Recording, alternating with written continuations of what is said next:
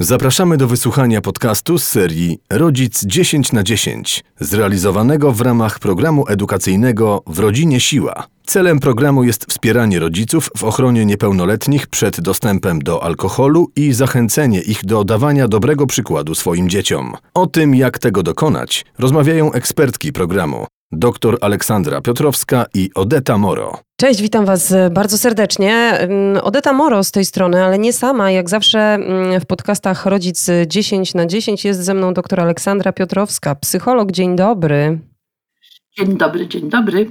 A to oznacza, że porozmawiamy o mm, trudnym życiu mm, naszych dzieci, nastolatków, tych, którzy y, mają cały czas pod górkę, wiatr w oczy, y, ktoś im kłody pod nogi rzuca, bardzo często to my, rodzice. E, tymczasem oni wybierają życie na zewnątrz, wybierają swoje, swoich przyjaciół, swoich rówieśników i to oni, te wszystkie ziomki, te typy, to, to jest y, życie, prawdziwe życie. To jest dla nich największy największa grupa wsparcia, chyba mogę tak powiedzieć, bo w życiu nastolatka to właśnie rówieśnicy odgrywają największą rolę. To tam to życie się toczy, to tam się uczą, e, tam się poznają e, i tam Mm, no właśnie, tam też uczą się y, zarówno dobrych, jak i złych rzeczy. Jak zrozumieć te relacje? Czy my w ogóle możemy zrozumieć? Czy my musimy na te relacje na każdej płaszczyźnie pozwolić? Czasami są tacy rówieśnicy, co nam się po prostu nie podobają. Mają prawo. Och, oczywiście, ale widzisz, no nigdzie nie jest powiedziane, że oni się muszą nie podobać także naszym dzieciom. I tutaj bardzo często mm, mamy pole do, do konfliktu. Ale generalnie rzecz biorąc, y, rodzice najukochańsi, bardzo ważne jest, żebyśmy zrozumieli, iż w tym okresie taką prawidłowością rozwojową, rzeczą zupełnie naturalną i normalną jest to, że dziecko y, troszeczkę y, zmienia, luzuje relacje z nami, no dobra, no powiem wprost, ogranicza. Mniej czasu chętniej spędza z, z nami dorosłymi. Ja bym powie, powiedziała nawet brzydko. Często czujemy, że nasz, nasza latorośl ma nas w dupie. To jest internet, więc mogę chyba użyć tego słowa. Wiesz, y, to zależy od, od, od bardzo wielu czynników. Nie musi być na noże. Mogę wskazywać wiele takich wiesz, przypadków, gdzie relacje między dojrzewającym a jego rodzicami nigdy nie przekraczają y, progu jakiegoś wyraźnego konfliktu. No ale widać, że ta prawdziwa bliskość, za którą nastolatek tęskni i o której marzy,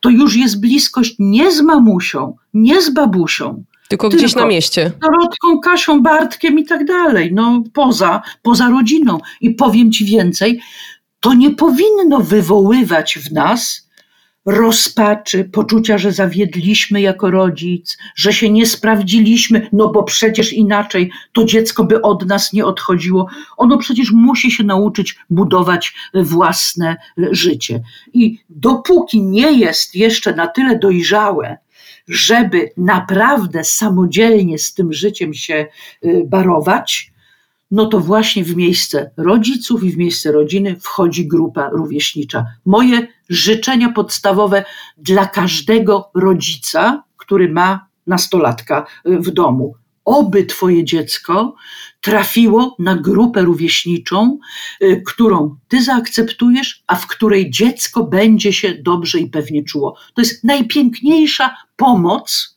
dla przejścia młodego człowieka przez okres y, dojrzewania. Oby każdy małolat na taką grupę trafił. No właśnie, y, no tak jak powiedziałam przed chwilą, y, często jest tak, że nam się ktoś po prostu najnormalniej na świecie nie podoba, albo uważamy, że ta koleżanka lub tamten kolega na nasze dziecko ma zły wpływ. Próbujemy ograniczać takie relacje z rówieśnikami albo z tą grupą, która nam nie, nie przypadła do gustu. To chyba najczęściej powoduje zupełnie odwrotny skutek. Czy z tego jakoś można wyjść? Wiesz, trzeba sobie uświadomić, że okres w życiu, kiedy to my w stu procentach rozstrzygaliśmy o tym, z kim nasze dziecko się bawi, y, z kim buduje zamek w y, piaskownicy y, obok i obok kogo siedząc ogląda pierwsze kreskówki, ten okres już jest dawno za nami i, że tak powiem naukowo, to senewrati Już nigdy Mhm. tak y, nie będzie. Zatem, tak naprawdę, jeśli dziecko ma lat 15 czy 17, to stawianie sprawy tak, ja sobie nie życzę, żebyś ty się spotykał z, z Bogusiem i Heniem, czy z inną y, Kasią. Takie stawienie sprawy, no nie jest dobrym pomysłem, bo po pierwsze nie mamy kontroli nad funkcjonowaniem dziecka przez cały czas. Przecież ono normalnie no, większą część dnia spędza bez nas, poza nami. No to jak, jak sobie wyobrażasz, że my zakazujemy z kimś kontaktów? Jak to ma wyglądać? A po drugie, yy, dobrze sobie jest uświadomić, z jakiego powodu my sobie tych kontaktów nie życzymy. Wiesz, bywają sytuacje bez dwóch zdań jasne i klarowne jeśli wiemy, że ktoś na przykład kombinuje z, z, narkotykami albo regularnie podsuwa naszemu dziecku, y, nie wiem, piwko, przekonując, że przecież to niewinny y, napój Albo, gaszący papi- albo papieroski. No to mamy, mamy obiektywne powody do, do niepokoju, ale czy naprawdę łudzisz się, że powiedzenie ja ci zabraniam spotykania się z Kubą, Nie, ja się nie łudzę. Ja wiem, że to nie działa i to powoduje zupełnie odwrotny skutek. Tylko zastanawiam się, co y, zrobić. Czy w ogóle jest jakiekolwiek wyjście z takiej sytuacji? Czy należy przyjść do dziecka i powiedzieć: Słuchaj, ja wiem, że jak spotykasz się z Adamem, to palisz. Bardzo mi się to nie podoba. Zrób coś z tym? Czy to jest rozwiązanie? Wiesz, ale to jeszcze spróbuj przekonać, dlaczego ci się to bardzo nie podoba. Bo argument, y, że mnie się to nie podoba i ja tego nie chcę, y, na nastolatka nie, nie zadziała. nie działa. Nie, nie, nie działa. Natomiast no, potrzeba argumentów y, merytorycznych, y, rzeczowych. Y, Jeśli zdecydowanie nie chce, żebyś miał do czynienia z, z papierosami czy z alkoholem, to dlaczego? Z jakiego powodu? To trzeba dzieciakowi przedstawić. Wiesz, czasami jest tak, że my powinniśmy się skupić nie na tym, żeby obrzydzać naszemu dziecku y, y, innego młodego człowieka, jego rówieśnika, czy jakąś całą grupę, tylko możemy ewentualnie pokombinować troszeczkę nad jakąś formą dywersji. Y, Otóż no możemy wymyślić, co by się ewentualnie, jaki rodzaj aktywności mógłby się naszemu y, dziecku spodobać, no przecież znamy swoje dziecko, i mieć nadzieję, że ludzie, których w związku z tą aktywnością y, spotka, a których my znamy, wiemy mniej więcej, jakie to jest środowisko, no będą mieć na to dziecko tak zwany dobry, dobry wpływ. Dobra, Dostarczą tego wszystkiego, co normalnie dostarcza grupa rówieśnicza, a będą jednocześnie prezentować wartości, które są y, bliskie mnie. No tak bywa na przykład, jeśli się uda młodego człowieka y, zainteresować żeglarstwem albo Mhm. pieszymi rajdami. Chodzeniem, wiesz, parędziesiąt kilometrów dziennie po, po jakichś tam Bieszczadach czy innym trzecim końcu Polski. Ale nie zawsze to, jest. mogą- y, Tak. tak, Nie tak, dlatego mówię, znając, wiesz, znając dziecko, spróbujmy y, wymyślić jakąś konkurencyjną grupę rówieśniczą, konkurencyjne środowisko. To ma o wiele większe szanse powodzenia niż zakazywanie. My tak skupiłyśmy się na tych e, nastolatkach, które mają e, towarzystwo, mają e, tych ludzi, którzy są dla nich, tych rówieśników, którzy są dla nich bardzo ważni, ale wydaje mi się, że wśród nastolatków jest też taka grupa, która ma problem z takimi relacjami, która tych relacji rówieśniczych nie potrafi zbudować, która może za dużo czasu spędza przed komputerem, może nieśmiałość powoduje, że nie potrafią tych relacji nawiązać i wyjść z pierwszą jakąś e, reakcją. E, Jeżeli takie dziecko mamy w domu, to, to, to jak im pomóc, żeby mm, ten rówieśnik obok się pojawił? Bo jak powiedziałaś na początku, e, posiadanie rówieśników to jest bardzo ważny element w rozwoju naszego dziecka.